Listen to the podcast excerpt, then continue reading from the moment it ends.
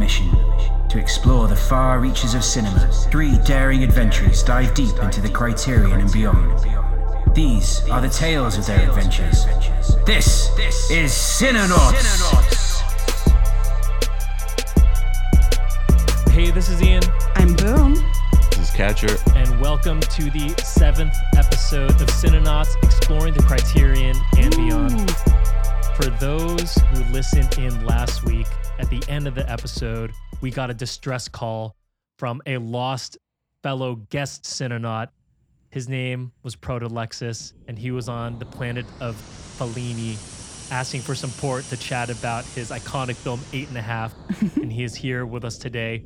Protolexis, how you doing, buddy? I'm so glad not to be alone exploring uh, the Fellini verse for the first time. I, I I needed your help. You better not Thank- Matt Damon us, okay? That's all I gotta say right now. We'll see. So Proto is a dear friend of ours. He is also one of the hosts on the extraordinary 70 millimeter, 70 mm podcast. Uh, Proto, for those who haven't heard of you or your show, why don't you talk to us a little bit about 70 millimeter? So it's a, a movie podcast for those who love film. Uh, and it's me, our producer Slim, and our crack artist Danny Haas. You may have heard of him if you follow the Disney universe. He does some amazing art, and somehow he does art like Catcher for every single episode. I just don't know how these Mhm. artists can maintain that level of production, That's but sick. here we are. So yeah, we just every we're a weekly show. We do we cover a movie, we talk about movies, we get in each other's faces, hmm and uh, we sort it all out. You know, we're just trying to go on these movie journeys together and and make something of our lives. For those who are listening, hopefully this isn't sold out by the time this episode airs on Friday because we do record on Tuesdays. But uh, 70mm had a nice little reveal uh, on Monday with the folks over at Letterboxd. Do you want to talk about that? Oh yeah, so we're doing a collaboration with Letterboxd.com.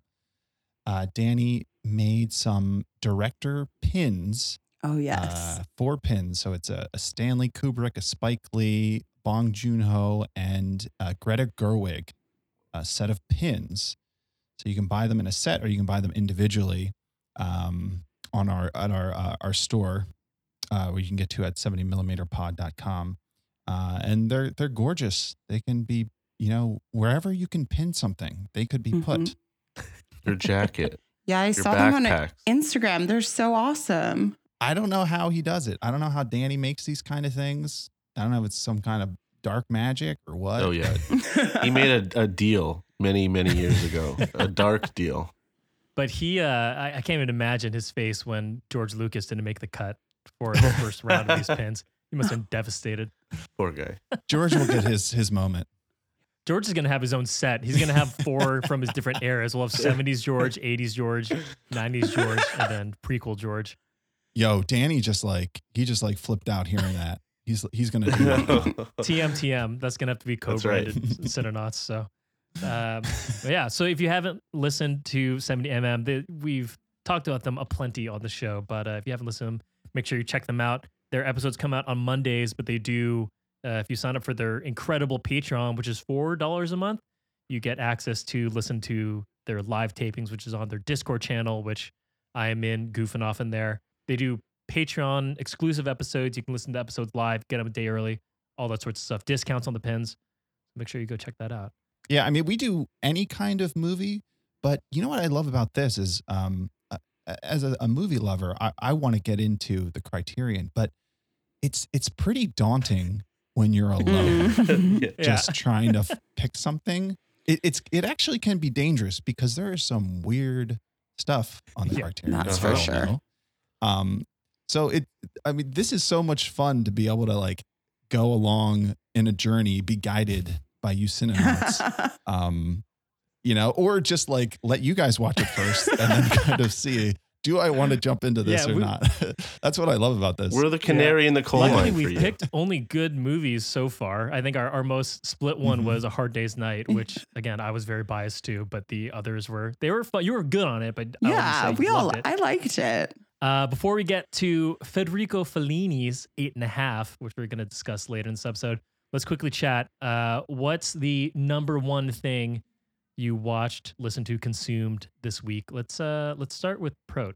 Uh, I was preparing for the big release of the new David Fincher flick on Netflix. Haven't watched Mank yet, but I watched Citizen Kane, uh, a rewatch. So this was my second watch. I watched it probably when I was in high school, maybe, maybe in college. So it's been a long time. Right.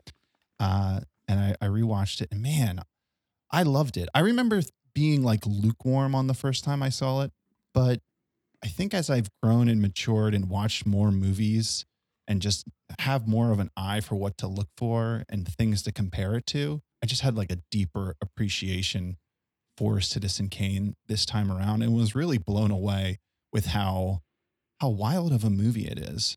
Um, and just the tone and maybe one of the most compelling openings, like opening scene of a movie that whole period where you're watching this documentary about his life and you know you don't really know what's happening and then it pulls back and the tape stops man that that whole sequence is is just really incredible. So i watched that and i gave it you got to give it five stars right? Any- i think it's required. So it was you know a five star viewing for me getting prepared for mank and i i loved it. It really is i mean truly truly a classic movie I also rewatched it ahead of Mank. I watched Mank already. I really enjoyed Mank. I know it's get, kind of getting split reviews. It's kind of surprised me. Didn't really surprise me.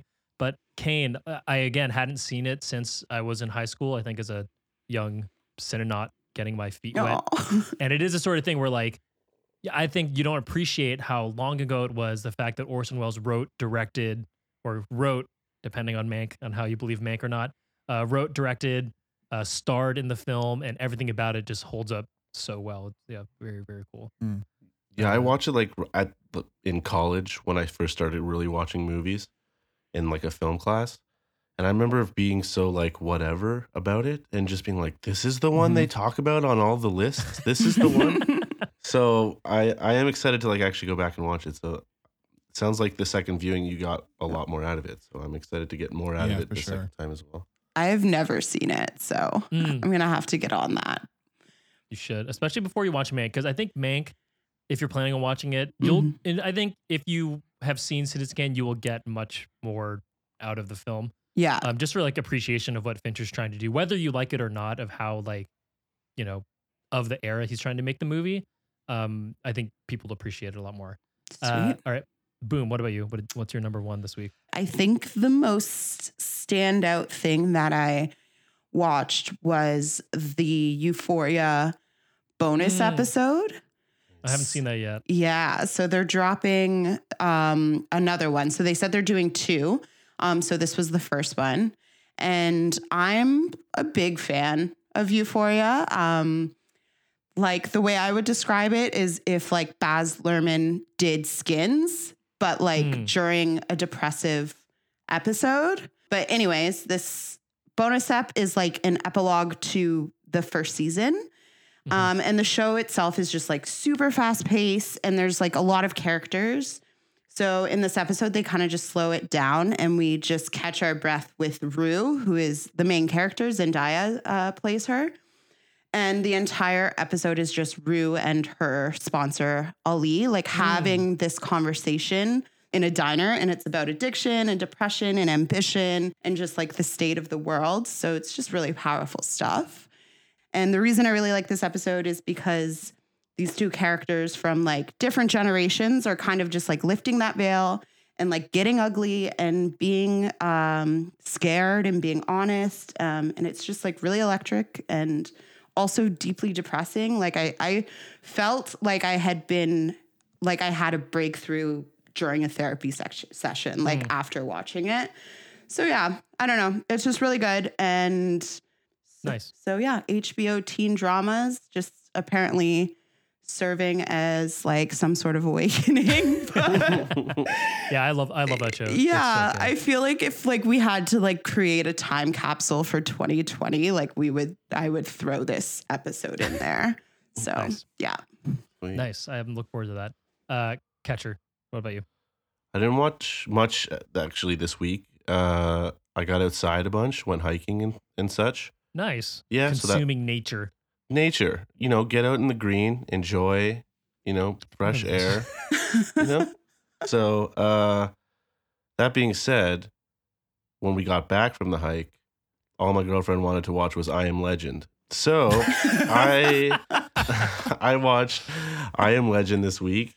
I think this is actually the, the first time I've ever seen this movie. So, uh, I mean, it's whatever. Uh, it's it's fine. It's not it's not that great. And then I heard there was an alternate ending, so I Yeah. watched that. That doesn't really save it. I don't really know what's going on. I feel bad for his character. The dog is the greatest part of that movie. Um, Sam, Samantha, God, what a great puppy. And uh, yeah, it's not great. It's not a great movie. Two and a half stars, two and a half out of five stars. Uh, that's what I watched this week. If you want to redeem that a little bit, I would recommend reading the short story it's I based on. You can you can probably Mm. read it in a in one sitting. It's pretty quick, but there there's a few moments in that where I was uh, actually very scared reading a story, and that doesn't happen very often. You know, reading Mm. a book. Yeah, that I- that I would be like anxious for the character, and th- there's a few good moments in that story for that. So it's a good read. There is there is one moment in the movie where um, his dog has like made its way into a building and it's like really dark, Mm.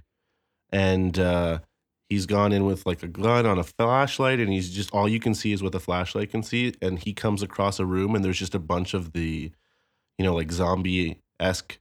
Uh, ghouls in there, all sort of huddling in a circle, like looking at each other, and it sort of gave me vibes of like Blair Witch Project, like standing Mhm. in the corner kind of thing, and that was creepy but everything there's a lot of in between that's not very good. on my end, I, as I've discussed in here before, I have been a on a Paul Thomas Anderson kick because Mhm. I've been reading through this book called uh, Masterworks by Adam Nayman, which every he writes essays and stuff about all of his films, and so I've been reading the book as I've been watching the movies in order of the book.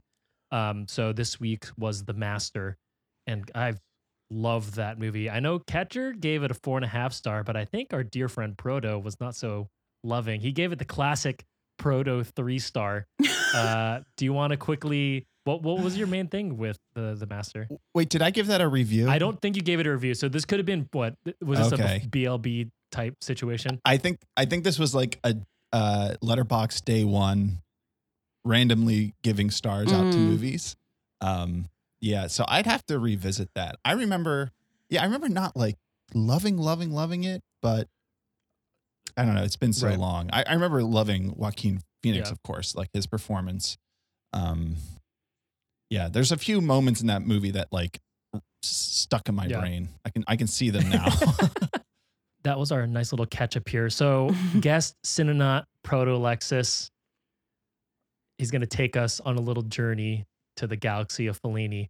Uh, Proto, take us away. So what I what I know about this Fellini character, I've kind of gleaned in the past 24 hours because I don't really know much about him. So I did was uh, you know a little bit of research. We know this movie Eight and a Half came out in 1963, and prior to this, Fellini had made seven films. Um, so that's mostly in the 50s.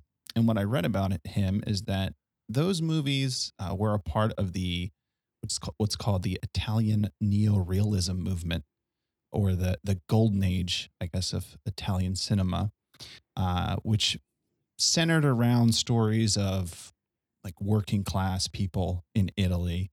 Uh, I actually watched one of these movies that's pretty well known this year, uh, Bicycle Thieves Oh, yeah. by Vittorio De Sica. Um, so that's a, moto- a, a notable movie of that period. Uh, great flick. Uh, but then, uh, so those were like his uh, his first pictures are kind of centered around. But then I read on the always trusted Wikipedia uh, that in the early '60s, uh, he meets a psychoanalyst named Ernst Bernhard, and he experiments with LSD. Uh, and it says in this period of the 60s, as he continues to make movies, his style um, and just like what he focuses on in his movies uh, shifts. And that's very obvious, I think, in this movie, eight and a half, which is the title is eight and a half because he made seven movies and then he co-directed a movie with someone else, which is the half. So this is his eighth movie or eight eight and a half movie. Yeah. um, uh, and uh, just, uh, I guess, in terms of not to talk a lot about the story, but I mean, we'll get into, of course, the meta that this movie is, the the the the, the monster uh, that it has uh, within inside of it. But I think what's cool about this is that you know, like every every art form has some form of yourself in it. Mhm. You know, all all art forms do this. You know, Picasso, he did self portraits. Uh, Stephen King, so many of his stories feature a protagonist who is a writer like him. You know, musicians have entire catalogs where it's just music about themselves. Um, and then here, you know, we have a movie that really is like Fellini writing himself into it about a, a director's struggle to make a movie. Uh, and and what that means for the people in his life, what it means for his self worth, uh, his reflections on the past, his legacy, and and everything in between. Nice. So, Proto, what made you want to select this movie uh, for your guest spot here? Well, I was looking long and hard in the Criterion. I think I looked at movie over a hundred films in earnest. You know, like opening them, reading the synopsis, finding out they're ten hours long, or that they were hard to find. It was like, well, you know, I can't, you know, I'm not going to be able to find this movie to watch or whatever. Um, but then, you know, I, I, I found this and I was like, oh, Fellini, that like, that rung a bell in my head. And then I, I watched the trailer on the Criterion channel and that really solidified it for me. This trailer really spoke to me. Uh, just the music, the tone, the characters, the, the, the, um, just the, the imagery. I was just like really struck by it. And it just seemed like a movie that I would enjoy Mhm. uh, honestly. And and it, I think I I sensed that it had maybe like a lighthearted tone in it. Eight and a half is on basically like every best 150, Mhm. sometimes top 10 movies like ever made. I think so many uh, directors and films take nods from Fellini and Eight and a Half specifically, which we'll get to in a little bit. But um, this is something I actually hadn't seen this, and I don't think Boom or Catcher had seen it either. No. correct? No, I think No. we're Yeah, so- all, it's all our first viewing, right? Yes. Yeah, I think so. So for me, I like wasn't prepared for how like surreal it was Mm. out of it took me like 20 minutes to like get a grasp of what was happening in this movie. What is real, what is not. It's about him, it's about Fellini himself, it's about Guido, all this sort of stuff. Yeah. But once it all clicked for me, it like really clicked for me. Yeah. Um what what were your thoughts on that catcher? How did, were you able to sort of pick up on the narrative structure like right away? Yeah, I, I'm the same as you. It took like the movie starts and like I loved it sort of like right away. Mm. I was just like, Yeah, okay, this is cool, but also That what, opening like, scene.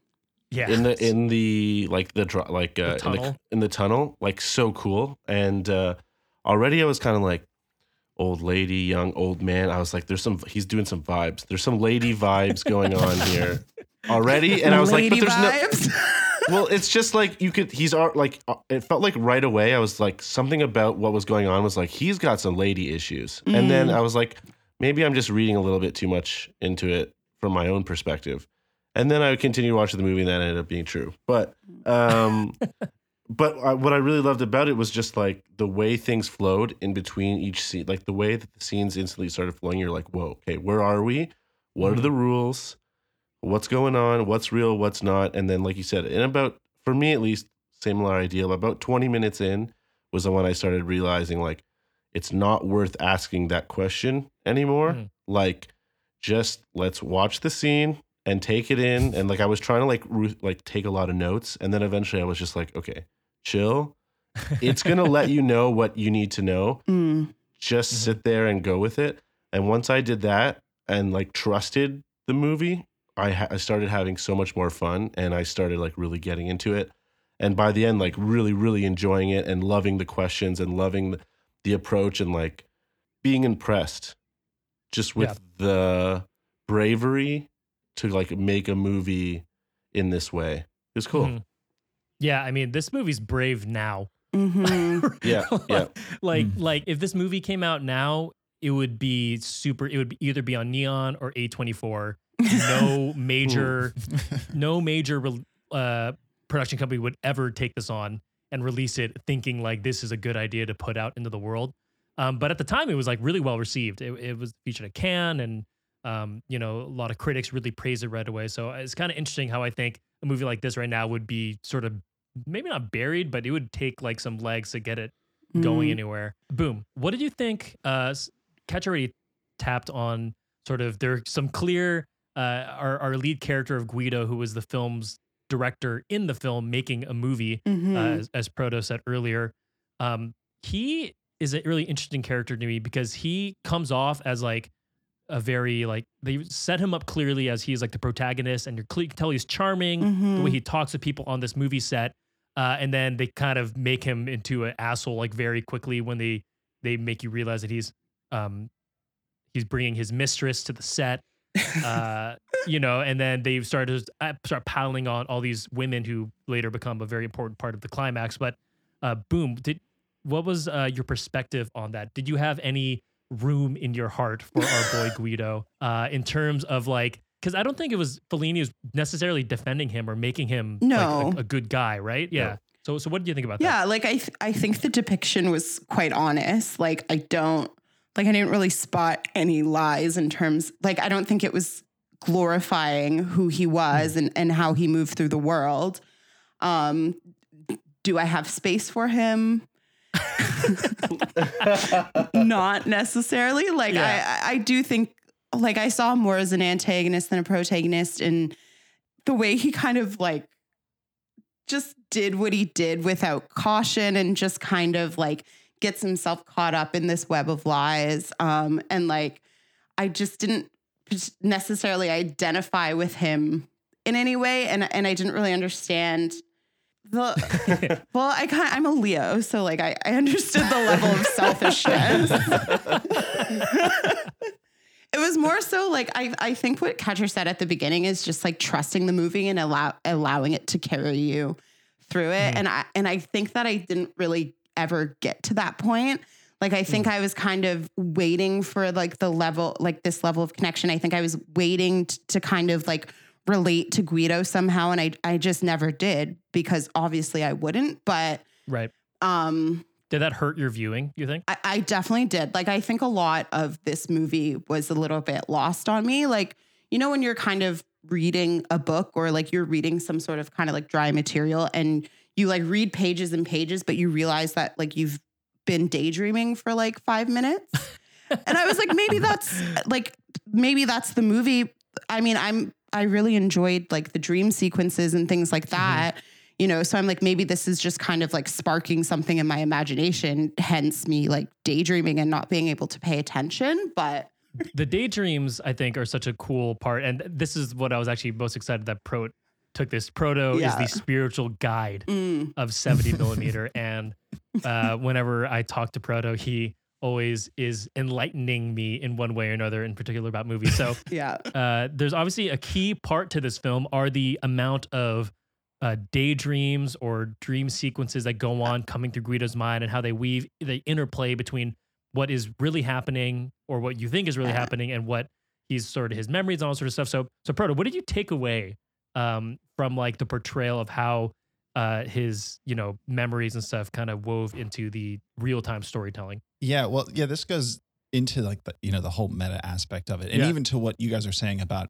Guido. What what I love about him is like, yeah, he has these moments in the movie where he's daydreaming, Mm. um, or somebody says something to him that he disagrees with, or he doesn't like, or he just has like these completely fantastical uh, daydreams of really being like the most important person in the world Mhm. right? so like that's going on in the movie, but to me, like Guido is actually representing also like Fellini's like daydreams and his how he wishes that he was. Like this whole movie is a daydream for a director. Mhm. Like he's literally a guy who doesn't have an idea, doesn't believe in his movie, Mhm. and every every single person wherever he goes loves him, wants to be next to him, wants to talk to him, has questions for him, and no matter how much he brushes everyone off and doesn't give them a moment of his time, they still love him and they want to be next to him. Like this is every artist's dream. Like if anybody is in some way has has had a moment where you want to be famous, you have had a daydreams of this that like when someone sees this thing that I create, it's the president of the United States is going to like mail it to everyone in the country because everyone needs to see this. It's going to change everyone's life. Yeah. That's like the tone of this movie. Mhm. And I think that's why like it it is like very bold to make because he's like confronting like these ideas that like live in everyone's head but no one says them out loud. Mm. Like no one like eh, you know we're all we have all that pride inside of us that we're willing to you know have these insane daydreams Mm. but we're not you know we have too much you know pride to actually tell anybody else Mm. like well I would never say that out loud and like but this guy he makes a whole movie about that idea that you could be like this amazing that everyone wants you but then also be so apathetic to everything around you and actually not have anything planned at all and think the whole thing's a flop or whatever It, it's interesting because uh, you know Fellini seemed to have be very in tune of how artists and directors would per- perceive themselves and how people in Hollywood or in the film industry would see themselves in general. Because in one of his movies, um, he actually had a character named Paparazzo, which who followed around a famous person, which uh, became the word paparazzi. So he like he like invented that word. It's interesting that he seems to have pr- sort of predicted, or for better or worse, how you know directors and auteurs uh, would sort of see themselves in the coming years, like in, in terms of filmmaking. I think it was pretty interesting there. Let's talk a little bit more about these dream sequences. Um, let's talk about what what is everyone's favorite sequence because I think these are like the the cusp of of the film, the the interplay again. Uh, Proto, let's start with you. I mean, it's for me, it's the, it's the harem Yeah. with all the the women in his Yeah, life. Yeah. easy. that Yeah. scene is insane and hilarious. Yeah, Um, I- I couldn't believe how much I laughed during this movie. My wife was like, "What are you?" She was like on her laptop, sitting next to me. She's like, "Why are you laughing so much?" of course, she can't. You know, it's in Italian, so she's not reading it. She's doing something, so she doesn't hear what they're saying. Right. And I'm just like, you know, I'm laughing out loud. But just that whole sequence is like brilliant. And again, it's just, it's just like that whole idea that yeah, of course, you know, some guy would think Yeah. this, right? That every Yeah. woman loves him, that he can do nothing wrong. And then the fact that like he then pulls out a whip to I get know. them back in line.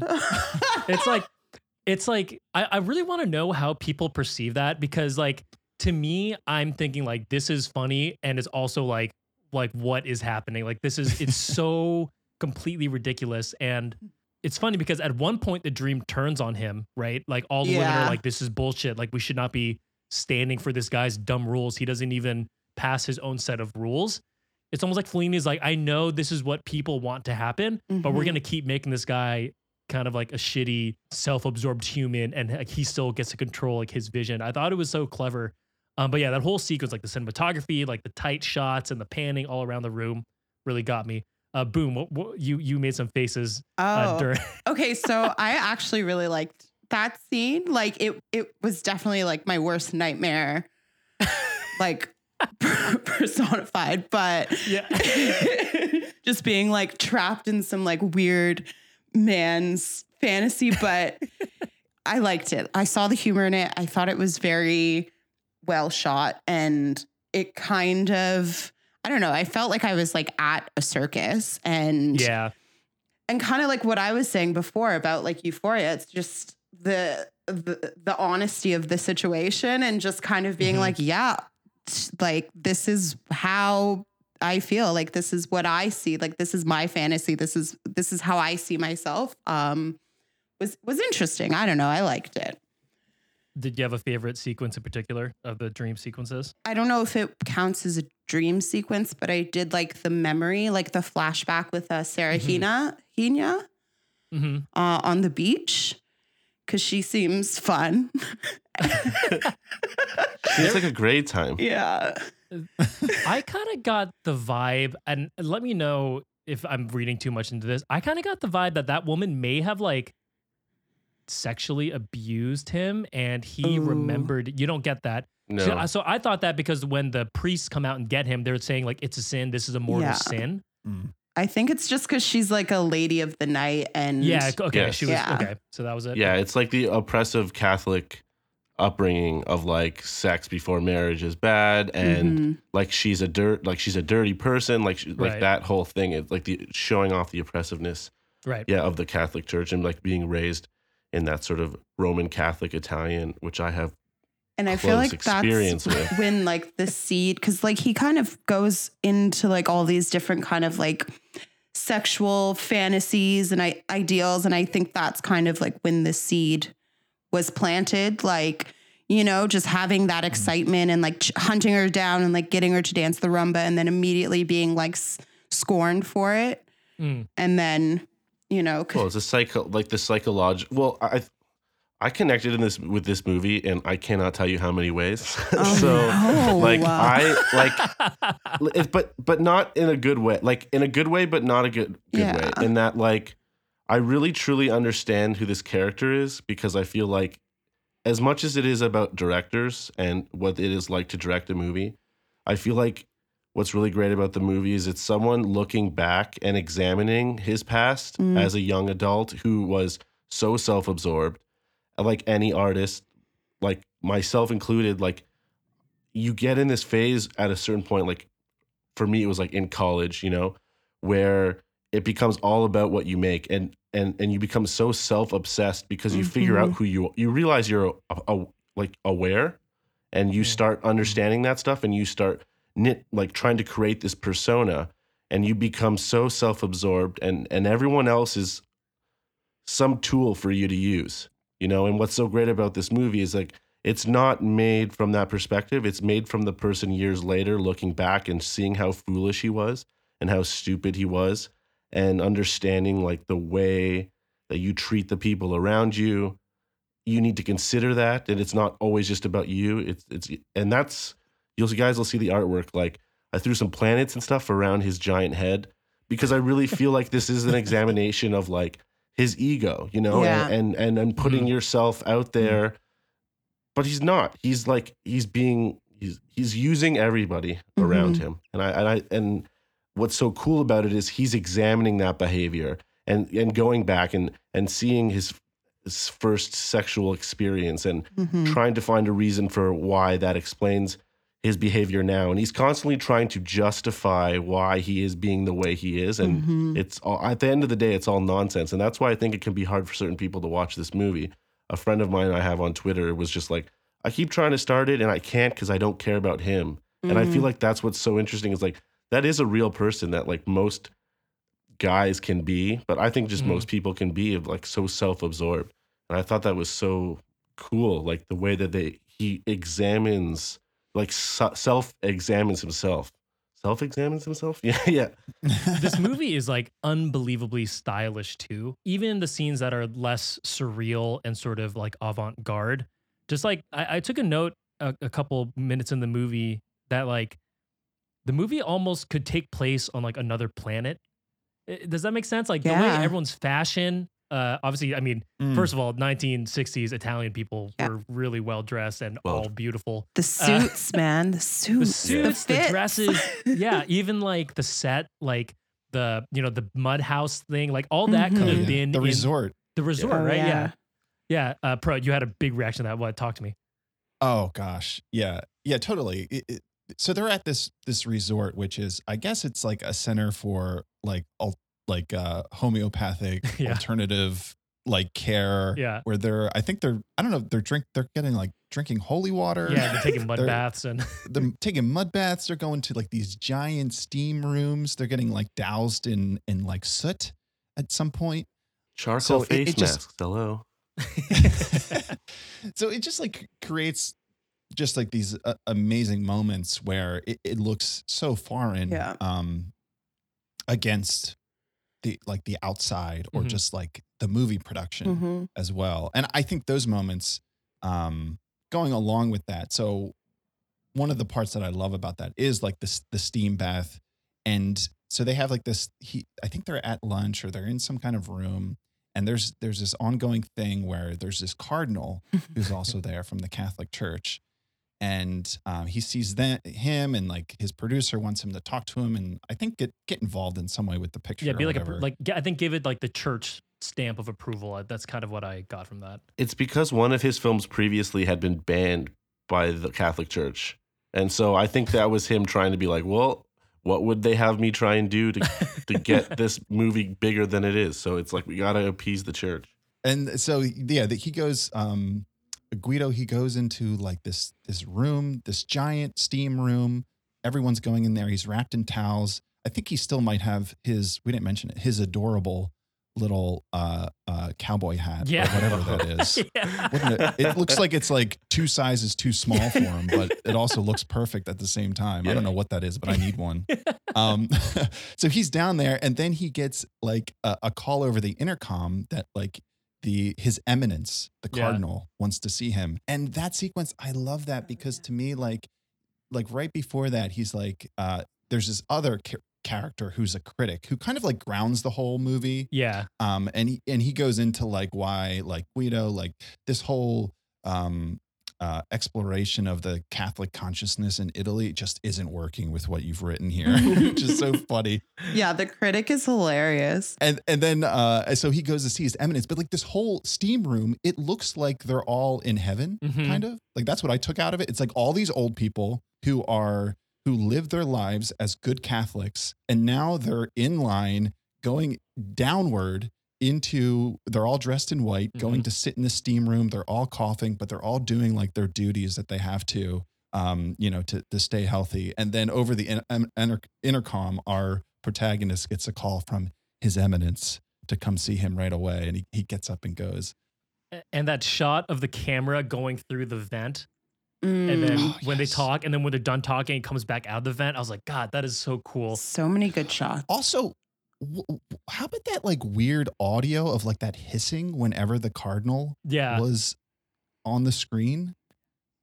Was that supposed to be like like uh insidious in some way? So I think think, so. like the way they're descending, is almost like, is it heaven or hell? It's hell, Mhm. yeah. That's how I took it. Yeah. So that's you took it. So what do you think, Catcher? Yeah, I just that's how I took it. Like he was def he definitely has some opinions about the Catholic Church and his uh, like you know from his life living in Italy. Like for sure, I like I said, I have like that experience myself. Like I can, he definitely is poking some fun at them. Like the idea that he's like all sweaty and like shriveled. Like Mm. he definitely is taking on a more like nefarious Mhm. uh, caricature.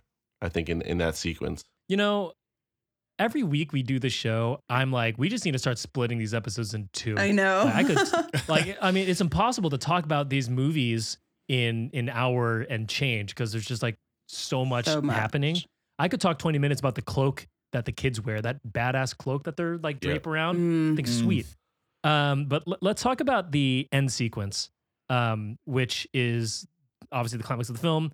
Guido has been avoiding casting the major characters of his film, um, and then he his like producers come up to him, and we're not really sure if this is a dream sequence at this point. His producers come up to him and like, "We got to do something about this. We're going to, uh, we're going to have a the biggest press conference of all time. We're going to take him to this huge set, and that set is awesome, by the way. I love that set Yeah. the spaceship set. Uh, and we're gonna have the press is gonna be there, and we're gonna talk about the movie. Um, and then when he's there, he has like a freak out. He hides under the press table. He like pantomime shooting himself, and he has like this. It culminates with this grand vision where he has this realization of all these people he's wronged in his life that come out to him in this big parade Mhm. uh, which I think notably is led by a bunch of clowns, um, which I'm not sure is like, you know, he thinks he's having this righteous comeuppance or realization, but in the end, it's still like a clown parade and they're all like still bidding to his like own fantasy. Um, and then it sort of ends with like this a series of really epic monologues between the critic and Guido about how they think, you know, whether it was a good idea to stop the film let's go around the horn. What do we think about, about this? One of the most, uh, you know, noted and studied finales of a film, and I think for good reason because it's a lot to take in. Uh, in like that, you know, that 10, 15 minute sequence feels like like 45 minutes. Yeah. I, I think for me, in a good way at least. Um, so Proto, what what were your thoughts on that sequence? honestly, I felt kind of like lost as to Same. what to think of this. I felt like I had like a good grasp on like other parts of the movie. Yep. But this as like a culmination, I felt like as to like, you know, what do you what's he saying here?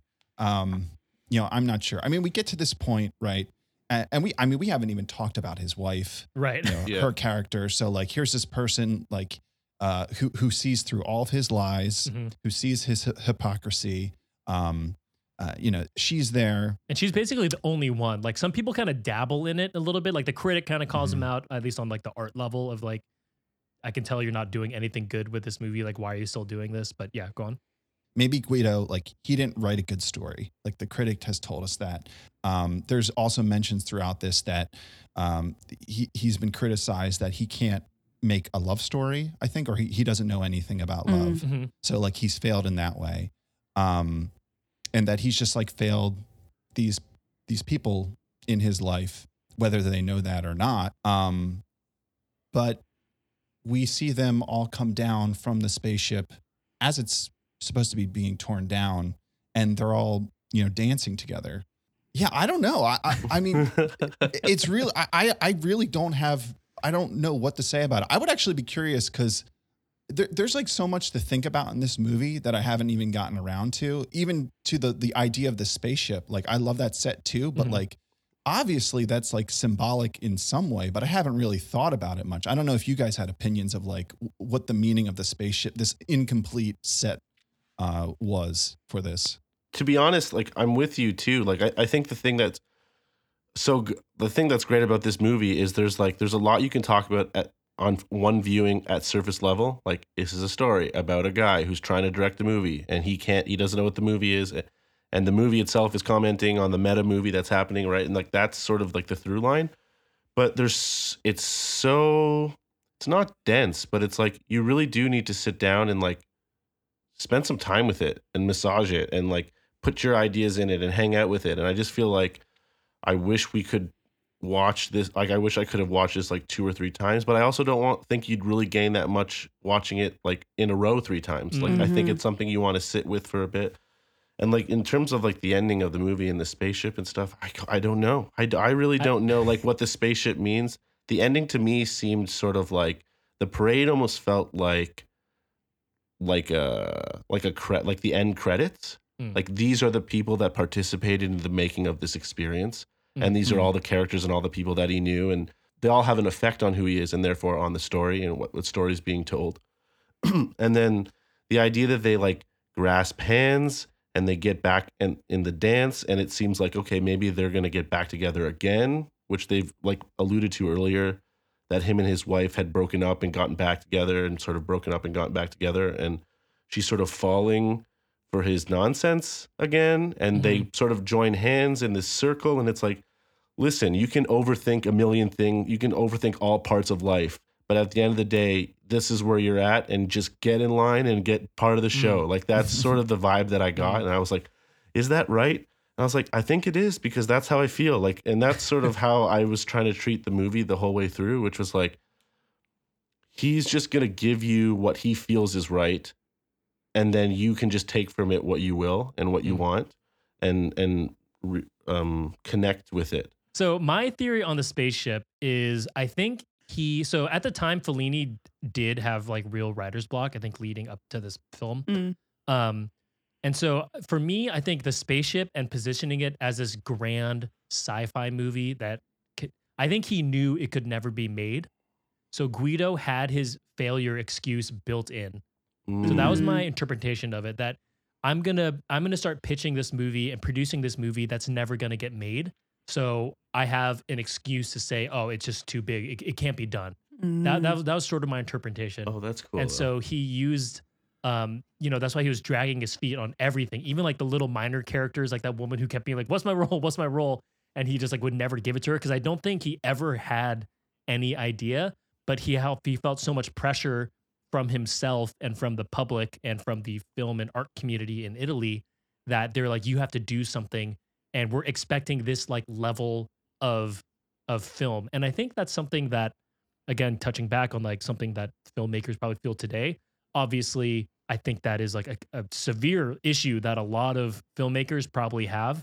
Um, I think all, there's art- a reason. all artists, honestly. all, all- like, all artists, right? Yeah. But in the film world, like there's a reason Avatar 2 has taken 48 years to come out, right? Like yeah. the bar, I think Proto, you're an Avatar guy, right? Like the the Oh yeah. the uh the bar of the first Avatar, I wasn't even I didn't really like that movie, but the bar was set so high. Mm. I wouldn't do Avatar 2. Are you kidding me? Like like Mhm. you're asking for failure. Um he of course he's doing 12 more uh over the next couple of years. But that's that's that was my vibe. Is that I, I I like that. Uh, yeah, I like that idea of like him having a built-in excuse. Yeah. Uh, for canceling this because there is there was a lot of quotes that I liked in this movie, Yeah, but one that I managed to write down is something that the critic says towards the end um, to uh, Guido. He says, "What monstrous presumption to think that others could benefit from the squalid catalog of your mistakes." Mm, And uh, in some ways, you know, that's life. Your life is full of mistakes um and you know at the time we think it's terrible but they kind of make up you know what your life is. And and and you wouldn't be you without those mistakes. And you know so on a on, a, on like a universal level that kind of applies um more so than it does i think to like this character himself. Like who cares like if this movie doesn't get made? It doesn't really affect anybody but like his choices personally those that he wrongs or like the way that he is and the things that he fails in it kind of makes up who he is and it and it and it and it also makes like the good parts of him um because like you know you wouldn't have those uh the the good without the bad before we go into our end segments here, uh Boom, did you have something on the ending you wanted to chime in on? Sorry, when the journalists or like the paparazzi or whatever are kind of like chasing him down and he like hides under the table and then he like shoots himself. I was there up until that point and then Mhm. the end there was just like when you know everybody's coming out and they're joining hands and, and doing all of that my little brain was just like oh totally overloaded at that point and i just kind of like gave up and i was like you know what like this is this is nice like i think i wish I, I i really wish i had more to say on it but i i i, I was completely lost um Fair. I, I, I think that's fair. yeah Uh, Proto, were there other things you wanted to chat about specifically? one thing I, I did want to say just just about like the whole meta aspect of Mhm. this movie. Yep. Um, uh, like so, if anybody hasn't seen this, this there's kind of like three threads in this movie that's going on at the same time. We've kind of hinted at these, right? So it's like Fellini himself is making this movie. Guido is on a journey in the movie, but then also Guido is making a movie inside of this movie there's there's three layers and in some ways this is like a you know you could say it's like a parody of someone making a movie Mhm. um so like a parody uh imitates the process of of what whatever it's you know it's it's imitating. Um and and at times a parody can be described as you holding up a mirror to a subject right? And that mirror can distort what it's reflecting.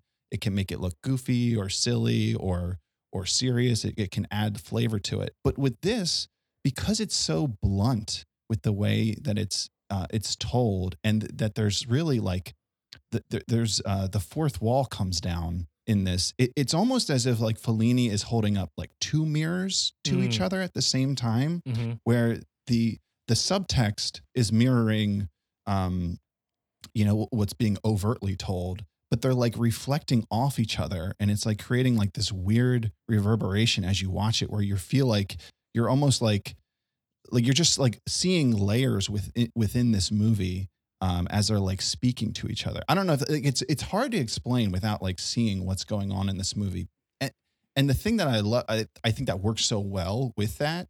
And there's a lot that he does, but is just the humor in this. Like I, I Yeah. said before, Mhm. like there, there's so many great gags in this um, that that I just love. My favorite being um, so there's his mistress whose name is Carla. Mhm. Also, the pronunciations Mm. give me a break; they're amazing. Yeah. Um, but, but but Carla in this, um, she, she she wears this veil, and it makes it look like she has a mole Yeah. on her face.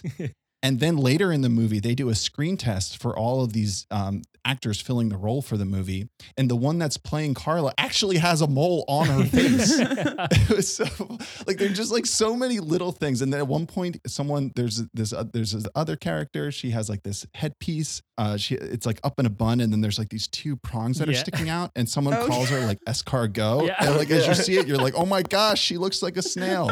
It's just so funny.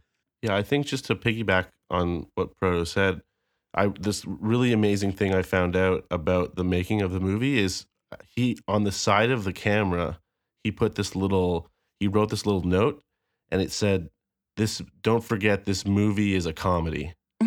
And so every Mm. every time he would like approach the film, it was like that was always a reminder of him to be like, no matter how serious we get and what, just remember this is a comedy. And I and I think that really is like the shining light about the movie is like it does deal with a lot a lot of interesting and uh, sort of like psychological stuff that's going on with the character and Mhm. some of that stuff is quite can get quite dark uh, and his behavior can be quite dark but at the end of the day it is coming from a jokey fun perspective and it just makes some of the stuff a little a lot easier to digest and consume and and, and have a great time doing it All right, so let's get into our traditional end of main discussion categories. And again, for folks listening, I apologize that we are condensing these movies that require much more time and delicacy to chat about. Um, but that is the nature of podcasting. All right, so let's do our criterion moment. So if you're listening for the first time, if uh, fellow proto-whites from 70 millimeter have come here to listen, uh, each episode we discuss uh, we select our criterion moment which is a moment or scene in the film as to why we think this is selected uh, to be a part of the criterion collection. So uh, proto you go first. What was your moment or scene? Well, I'm just going to say that the scene that's has stuck with me the most. I I- I was going to say um, the steam room scene Mhm. and that whole scene with the cardinal. I I really love that. But the thing that I just can't shake um, involves a scene with Carla, his mistress, early on in the movie.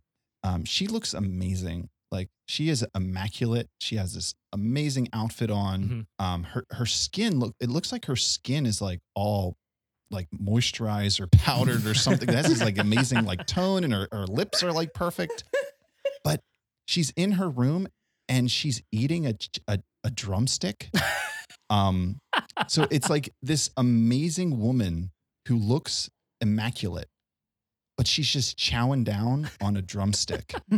that's real And I, I, I can't stop thinking about that scene because it's incredibly sensual, but also nerve wracking at the same time. Because I just thought the whole time I was thinking like she's gonna mess up her makeup, she's gonna get a piece of chicken on her dress, and it's all over. Um, Get, get a so girl who can can't- do both, Proto. Yeah. Get a girl Exactly, who can, right? That's right. catcher what's your criterion moment It's it sucks because I kind of cheated when we did the Beatles one, where You it's like you every time. always it's the whole it's the whole movie. you gotta you gotta adhere to the rules Yeah. I know. This is I know. I'm not going to cheat. I'm not. No. I'm not going to cheat. I'm not going to cheat now. I just wanted to bring it up because I feel like watching these movies. What's so great is like it's the whole the whole experience is so fun. Yeah. Um, and that's what's so great about these movies. But the scene that I took away the most from, and it was the scene that sort of like locked me in for my interpretation of this with this viewing, was the scene where he's watching the dailies Mhm. of the actresses that they're choosing and it's like he is watching the dailies but really what it's doing is it's like surfacing all of the bullshit that between him and his wife and Mm. all and it's it's happening on like a public stage but it's not a public stage because it's in a dark room and, and there's just all these layers that are going on um and just the way that he feels I just understand like when you are forced to deal with the truth of who you are and the decisions you've made and you have to and you you can't run away. Like he's constantly trying to run away from the reality of what this is going on and that's this that's the scene where he can no longer do that. Everyone is forced him into the room and making him watch.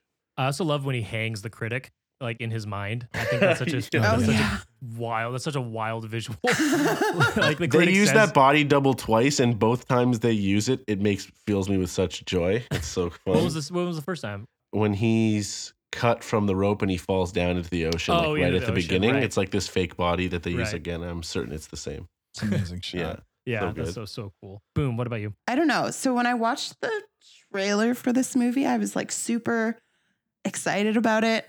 Um, so I think that my favorite, um, sorry, my criterion moment is like the beginning, like the opening scene. because Mhm. like I said, like I watched the trailer, I was super stoked, and the scene is just like my note for it was opening scene slaps so hard. because it's just like I don't know, it just sets the tone for for the rest of the film. I think um, if there is a tone, but it's like this sense of like dreaminess and panic, and uh, you get a sense of Guido and his like inner demons before you even see his face, like, Mhm. and it and it's just so cool. Like I don't know, it's just like you feel like you're almost having you're there with him when he's like breathing heavily. And then when you like mm-hmm. look over to that school bus and like everybody's like upside down and you're just like, what the fuck's going on? And then all of a sudden he's like in the sky. It was, yeah, it was so cool. And it and it got my energy like way up. Like I got super stoked. So yeah. Did anyone else check their aud- their volume to see if they had muted their TV by yeah, accident? yeah. It took. Yeah. Yeah. I kept like turning it up. it was so, so, quiet. I was like, this so yeah. quiet. And then it's just like breathing. Oh man, yeah. Yeah, yeah, it was really cool. Uh, Yeah. so my my criterion moment um, is gonna be kind of the beginning part to the ending. I really love the ending sequence, um, but I really really liked the part where he leaves the screening uh, theater and he goes into that street. Uh, and then there's like he gets picked up by another actress who who wants the role, Mm. and oh no, that's his mistress, right? Who picks him up? No. No, no, no. It's That's the new another- act. It's the main actress that he It's wants. Claudia. That's Claudia. Claudia. That's his ideal Yeah. woman. Yeah, So Claudia picks him up, um, and just that whole scene is so cool. Like it, it really makes you think again. Like, is this real? It's one of the less surreal sort of daydreams, and the lighting in in the scene, and when the Mhm. producers come up and it just sets everything up for this grand finale. The way when she's laughing at him, sitting against the wall, just like the lighting in that scene is so so perfect, and how like Fellini's technical. Yeah. His technical skills are on display throughout the entire movie, Oh obviously. yeah. Um, but I think it's it, it- it's so awesome in that part. So that that leading into the finale is is going to be my my Criterion moment. So let's get to our previously known as Criterion pairings, now artfully known as Cripes. artfully known, not not Cripes. Sorry, H. Uh, we have we're going with satellites. What are our satellite picks for what we think uh, is is a good way to something else to consume with this? Uh, Prot, what's yours? Uh, so another aspect of this movie, I guess, is just like this this self examination, self evaluation that Fellini is doing in this, and uh, it, it it brought to mind my favorite my favorite comic book creator, uh, Chris Ware, and and his work. So he wrote um, Jimmy Corrigan, uh, and he he's done these other books. I have one called it's called the Acme Novelty Library, and Mhm. it's it's these like little vignettes um, these strips. Sometimes they're just like a couple panels. They might be a full page. Um, but it's like all these just like different insights and and just like it's it's very funny. Um, but like his sense of humor is is he's so witty and clever and it reminded me of this. But also like there's a lot of like self-deprecation in his work and that kind of reminded me um, of, of of this movie as well um, so that was like the thing that kind of like just stood out to me of just like being self-aware uh, like how how that is in this and just how that is in in Chris Ware's wo- work where a lot of it's autobiographical um in the same way and, and deals with like similar themes I love Chris Ware. he's the best Have you read Building Stories? yeah Dude, Building it's- Stories blew my wild my mind open. He's so good. Boom. What's your satellite pick? Okay. Um, so I thought that this was like maybe a bit of a stretch, but then you guys kind of mentioned it at the beginning of the episode, and I was like, okay, maybe I did get this movie. Thank you very much. I think you did. I think you did. Yeah. I don't, yeah. Um, but yeah, so I guess one of my biggest takeaways from this movie um, was kind of like how society leeches off of the creativity of others. Um, like that's just something that kind of plays out through it. Um, and some of the scenes in the movie, particularly the scene um, towards the end where like Guido is just being like bombarded by the press, kind of reminded me of um, Darren Aronofsky's mother. Mhm. Mm. Um, because Hundred percent. yeah, like mother is. I know it's like an allegory about climate change, and it's it's a wild ride. Um, yeah. but like it's that idea of kind of creation being taken for granted and like destroyed and there's also it's also kind of avant-garde and like there's a lot of surrealist imagery and yeah and and i instantly like that ending scene just like instantly reminded Yeah. me of like the end of mother I also wrote down mother. did you And okay I, I literally wrote down mother. Yeah. Like at the ending. Yeah. okay totally yeah similar. so yeah that was kind of um yeah so that's my satellite pairing Have you seen Mother Proto? Yeah. I hated that movie. Oh. Yeah, I think you either love it or I loved it. Uh, Love, love, you either love, love, love. or hate It- it. There's it, no. like there's- v- like really stressed me out and like I Yeah, didn't yeah. Enjoy fever it but like My I appreciated it. I've never been more in the movie picking Doghouse with Tara than when I chose Mother Oh. one night. Holy crap! I I mean I should I hadn't seen it, Yeah. so this is my first time seeing it. I should have known like Darren Aronofsky. She's probably not gonna like this movie, Yeah. so it is like on me. But immediately afterwards, she was like, "I'm picking the next ten movies, and you cannot say one word Totally. we had a friend uh, during like the baby eating scene. oh yeah, We we had a friend that like Ooh. got up and walked out of the theater. yeah. I uh, deserved, yeah. but I Yeah. really enjoyed it. Um, Me too. Yeah. Catcher, what's your satellite? All right. I just need time alone with my own thoughts. Got treasures in my mind, but couldn't open up my own vault.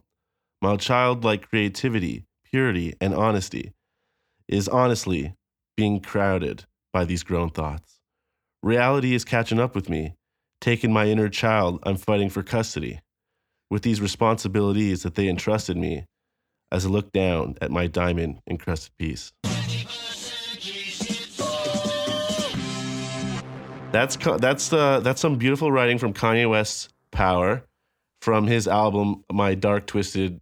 Wait, My, my beautiful dark. my beautiful dark twisted fantasy, and I, I think this movie and that record go so incredibly well together. Um, this is a dude who is coming to terms with his shitty ass behavior. His shitty ass behavior will be replaced with some pretty repulsive behavior later on. But as a regular person growing up, you sort of like go through that adult phase and then you come out the other end and you realize you kind of done a lot of dumb shit maybe and you have some regrets, but you're also now like closer to who you want to be as a person. And I think that record is so powerful at that. Um, and I think there is like a nice direct correlation between the sequence um, that we talked about where he's dealing with all the women in his life and the song uh, Devil in a Blue Dress. Mm. Yeah. So I think those these two movies are buddies for sure. Yeah, that's a great pick. this is the first time this has happened. I also picked my beautiful dark twisted fantasy, but but in a different way. So I'm Okay. picking the Runaway film. Ooh. Okay, yes. okay. So Kanye in he went through a he's gone through plenty of phases. My boy Kanye. He made like a 30 minute short film um, called Runaway, which is um, available in full on YouTube, and it's basically segments of all of my beautiful dark twisted fantasy. The story is a phoenix falls from the sky, lands in Kanye's uh, Murcielago uh, Lamborghini, uh, and then she's not accepted in this world, and you know so forth. Uh, I think it's a great pairing. It's com- very wild, and I'm pretty sure Kanye has like name dropped Fellini in some lyrics, and I know he's like a Fellini guy. Um, so the it's really beautiful. Like if you're not, there are listeners of this who do not like Kanye West. I understand that, but this movie is There might be so- hosts on this show that don't like Kanye West. I, I maybe. think Pro's okay. Pro, are you? No, okay yeah, I, I watched Runaway this year. Yeah, that's It's- a great. uh, Yeah, I mean Kanye. Whatever you think about him, he's gifted, and it, it Yeah. would be great if he could actually. uh I don't know. not be an idiot. Well, if he had the um maybe the the focus to to make a, a full length movie, I mean, yeah, I'd be down. Yeah. yeah. The movie is really great. It's on YouTube. It should be. Um, and it's definitely worth the watch. So those are our satellite picks. We have one voicemail and one email. Nice. Um, so let's get through those really quickly, and then we can find out where Catcher is going to take us next. yeah. Um, If you want to shoot us an email or shoot us a voicemail, you can send that over to cinenautspod at gmail.com or send us a message on Twitter and Instagram. Let's get to this uh, email first. This is from Proto's co host, Slim, over at 70mm. Oh no. Hey, folks, first time, long time. I'm on day three of trying to finish eight and a half on the HBO Max app on my Chromecast with Google TV. And I have to say, I don't think it's going to happen before you record this episode. After 20 minutes in, I wondered if I should bail, but I already shared photo evidence on my IG that I had started watching, so I was stuck. Uh, I look forward to hearing Proto's diagnosis of the movie, and Catcher, I accept your apology for being wrong about Strange Days. Thank you for your time, and thank you, Boom, in advance for your review, which I will most likely agree with. And it seems like you probably does. And if Proto didn't arrive in this episode with sound effects of a shuttle touching down and thrusters stopping, what was the whole point of the event? this is what I was hoping for. This, This, is, what I happening in wanted. post. Come on, this is Yeah. this is the this is the magic of post. Wait, is there evidence that Catcher uh, apologized for his review of Strange Days? Does that exist somewhere? Okay, I'm confused what I'm wrong about. I said it was good and it should be in the criterion. What more do I have to do? But you said it. Do I you need- said it was not. Wait, I think you said that it was not a good movie. In fact, I think I said that to your like To like somehow to your face Yeah. like three or four times throughout the but I liked it. I think I was actually willing to up my vote because I put it at two and a half and I think it's definitely a three. Fair. Yeah, Slim. I think you are aligned more so with Boom than the rest. Yeah. of Although Boom finished the movie and she enjoyed parts of it. I don't know about Yeah, That's right. I tried Well- my darn tootnest. You. I will say quickly that like it took me ages to start watching it and I don't know what it is about that. Like this is the longest it took me to get to watching the movie. Yeah. Maybe I was just like intimidated. it's intimidating. It is intimidating. Yeah, I don't know for intimidating. for sure. But I like how hype everybody was about this movie. Like this Yeah. is like the first. Like we had people like sharing on Instagram, being like, "We're watching eight and a half. We're stoked," Yeah. and like, so yeah, Well, and we got Good Proto pi- along this journey, yeah. you know? it helps. That's So true. the the the system works. I mean, it's a t- that people are calling it a top ten movie of all time. I right? know. I got to check it Yeah. off. I think this Yeah. is wh- this is what happens to me when with these movies though. People are like, "This is one of the best movies of all time," and then I just like get anxious and break down. I'm like, cannot compute. So It's called being slimfluenced. It's a Slim- thing. It's a thing. It's a word. It's a word. Slim, Slim's gonna Slim's gonna be your best friend now Yeah. after hearing this Yeah. episode. I might have to edit all this out to keep him grounded. Uh, and then here is a voicemail from our dear friend H. Greetings, Cinenauts. It's H reporting in from Sector 415. I made contact with the unknown entity, eight and a half, and emerged from the experience a changed Cinenaut. The images and disjointed storytelling conveyed by the entity opened my eyes to the highs and lows of human existence, particularly the meaning of love and fidelity. My criterion moment was Guido's incredible dream sequence where he envisions having a harem of lovers who are retired and sent upstairs so he wouldn't have to look at them anymore once they'd reached the disgusting age of 26.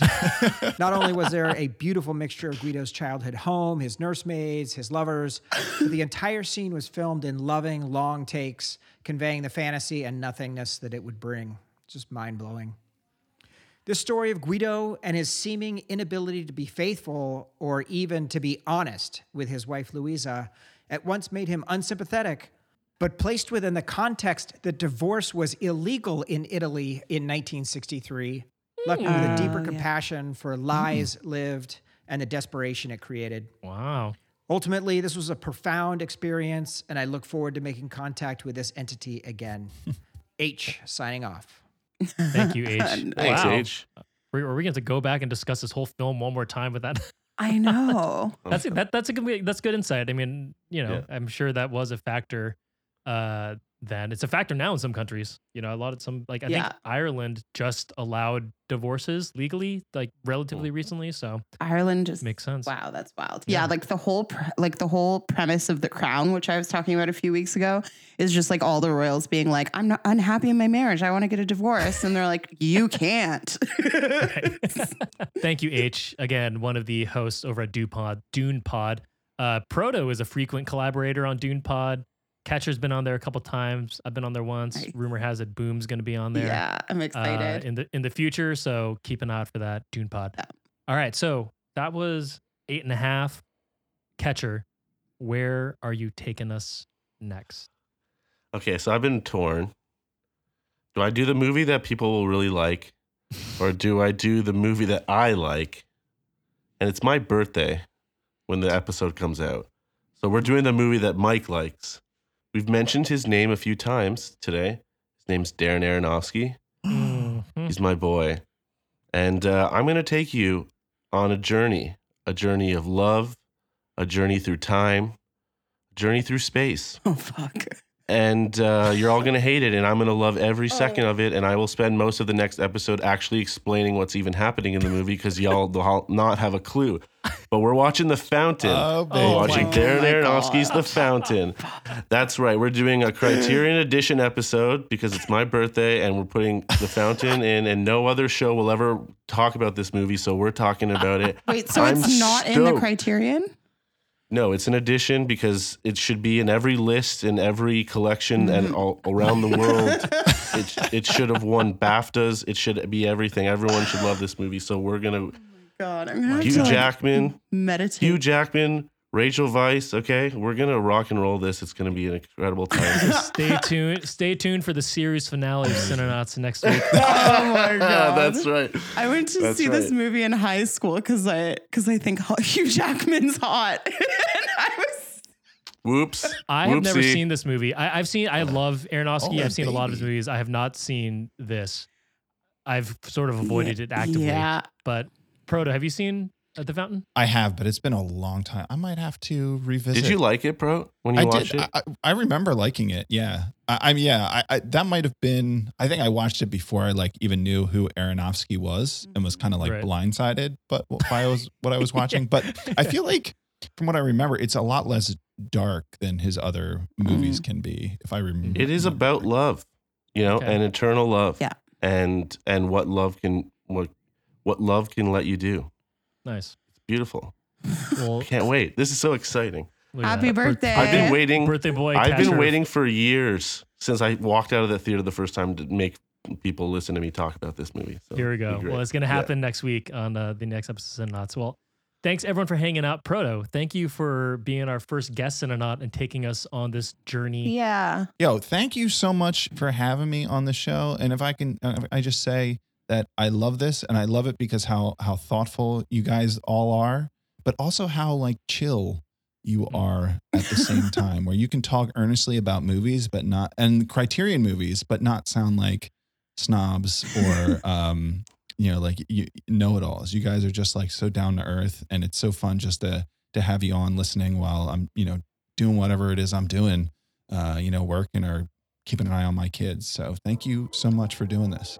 Can we give you a ride home, by the way, since you're stranded here? Yeah, that would be great. Maybe planet? just like an escape pod, just like pointed towards Earth would Yeah. be good. For sure. Okay, cool. Yeah, we can do that. Thanks everyone for hanging out. Again, check out 70 millimeter. They have episodes that come out on Mondays. Yeah. Uh, if it's not sold out, go to 70mmpod.com. Try and snag one of your, those director's set pins. Uh, they are awesome. Boom catcher. I will see y'all next week. Talk to everyone soon. The fountain. Have a good night, everyone.